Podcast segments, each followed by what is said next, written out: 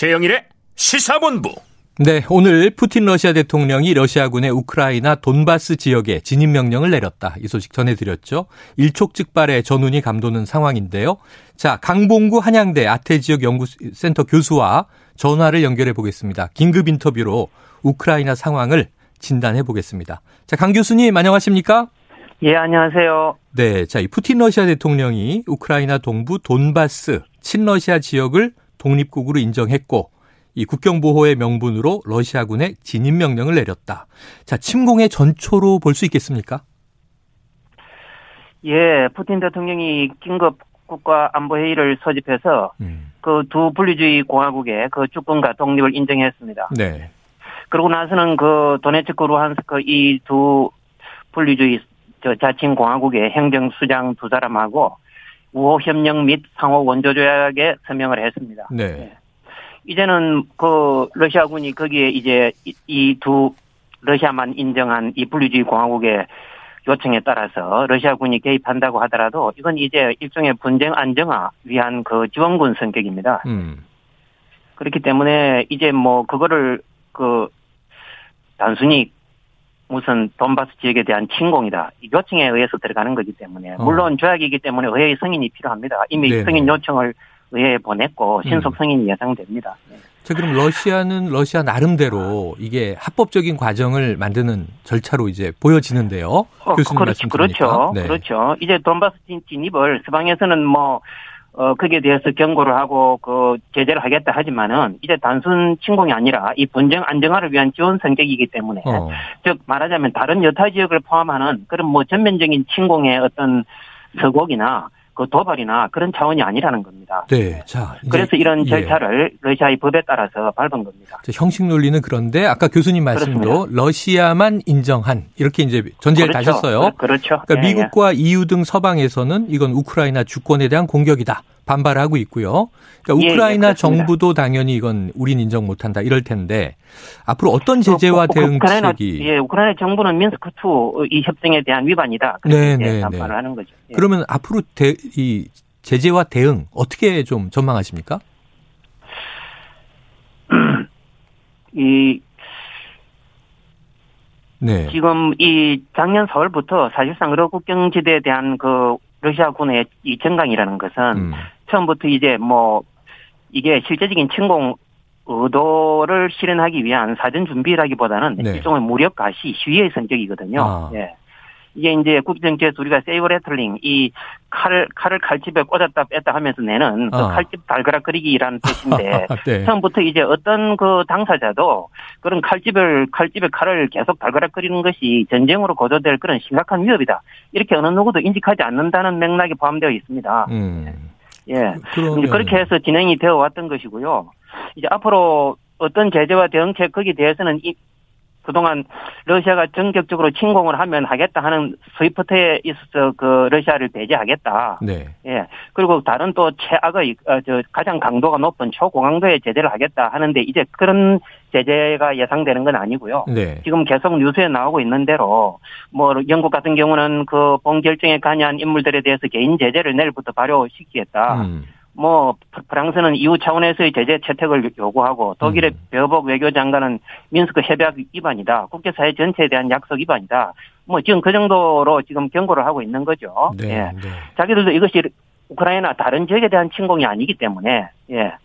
이런 네, 어떤 러시아가 주장하는 합법적인 그런 자기 국내 합법적인 그런 국제 정책의 맥락이 있기 때문에 뭐 이 정도 지금 그 대응책을 그 이야기하고 있는 겁니다. 네네. 만일 미국 입장은 그렇습니다. 만일 앞으로 더 침공을 본격화한다면 음. 예. 이제 더 어, 모든 자기들 동원할 수 있는 이 제재 조치를 그 시행을 하겠다 이렇게 이제 어, 가, 어, 경고하고 있습니다. 예, 나라마다 좀 차이도 있고요. 초고 강도로 예, 예. 가진 않을 것 같다. 지금 이제 교수님 말씀 들으니까 돈바스 아, 지역에서 두고 보는 거죠. 만약 네. 이제 저기 뭐 벨라루스 통해서 북쪽으로부터 키예프 쪽으로 90km밖에 안 되는데 그쪽으로 진입을 시키거나 하면 어 이거는 정말 문제가 달라지는 겁니다. 음, 예. 자, 예. 실제로 러시아 주력 전투 부대의 75%가 우크라이나를 예. 겨냥해서 배치돼 있다. 이렇게 이제 예. 리, 포트들은 나오고 있어요. 예, 그러면은 뭐 오늘 내일 진입하거나 전면전으로 격화될 가능성은 낮다고 보시는 아, 거군요. 그런 가능성은 매우 낮습니다. 없거나 네. 매우 낮습니다. 예, 아. 이것은 아까도 말, 말씀드린 이 칼집 달가락거리기라는 것은 무력 네. 시위라는 것은 문자 그대로 무력의 키포인트가 있는 게 아니고 네. 시위의 키포인트가 있습니다. 과시에 있는 거죠. 즉 민스크 평화 프로세스를 그 협상 그 문제를 협상하고 빨리 이 평화 프로세스 진행하라는 그런 압박을 위한 그런 시위 성격입니다. 예. 네. 자, 미러 정상회담도 예정돼 있다가 이 바이든 대통령은 하자. 근데 푸틴 대통령이 조금 이제 이 우회적인 입장을 표했는데 예, 지금 미국이 그런 어떤 전향적인 입지를 혹은 네. 입장을 그 이 러시아 쪽에 체면을 세워주는 또 음. 러시아 쪽의 그 요구에 대해서 진지한 관심을 보여준다고 푸틴 대통령이 그 판단하지 않기 때문에 네. 그런 상황에서 그 서둘러서 그렇게 할 필요가 없는 거죠 푸틴 입장에서는. 알겠습니다. 자, 이 예, 교수님 예. 끝으로 한 가지. 자, 지금 예, 예. 이제 이렇게 여러 가지 상황이 격화된 게 우크라이나가 나토 가입을 하겠다. 러시아가 예. 이제 아주 크게 반발하고 나서지 않았습니까?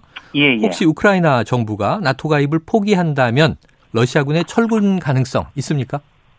예, 뭐 우크라이나 나토 가입은 그 일관되게 거의 어 90년대 후반부터 지금까지 4반 세기 동안 일관되게 주장해 왔던 겁니다. 자기들이. 네네. 전 국민이 다 그런 건 아니지만 음. 국민 대다수 적어도 절반 이상은 그렇게 원해 왔고 특히 그 정점이 작년에 헌법 개정을 통해서 가입 의지, 의지를 문서화한 것 아니겠습니까? 네네. 이 가입 의지 헌법 개정에다가 헌법 사항에다 그걸 넣었다는 것은 어떤 대통령이 되더라도 그 변경을 어렵게 하는 것입니다. 음. 네.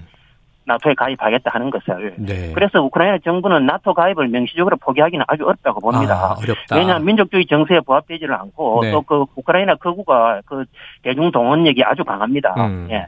1900 2019년에 그 지금 민스크 협상에 대한 이야기가 이제 앞으로 많이 나오게 될 건데 그때 노르망디 포맷 소위 사자회담이죠. 네. 우크라이나, 러시아 그리고 프랑스, 독일 이 사자가 모인 그걸 이제 노르망디 포맷이라 하는데 그 음. 형식에 따라서 2019년 12월에 그 회합이 파리에서 있었는데 그때 음. 이 지금 대통령 젤렌스키가 그 민스크 2를 협상을 이행하기 위한 액션 플랜에 동의를 했어요. 그 이름이 슈타인마이어 슈타인마이어 슈타인마이어 formula입니다. 네. 이제 정 슈타인마이어 정식이라는 건데 지금 독일 대통령 이름을 딴 거죠. 네, 네. 예, 예.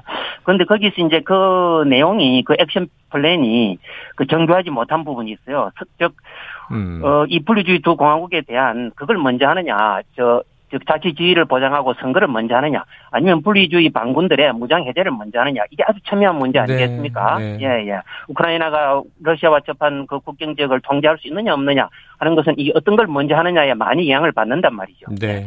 그러다 보니까 2019년 12월에 회의 다음에 그 젤렌스키 대통령이 키예프로 돌아와서 욕을 많이 먹었습니다. 음. 전국적으로 대규모 그 항의 시위가 일어났어요.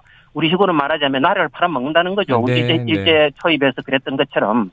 그래서 그, 그 이후로 지금까지 3년 동안 이 민스크2 이행을 위한 이 슈타인마이어 formula가 전혀 그 진전을 못했던 부분이 있는 거죠.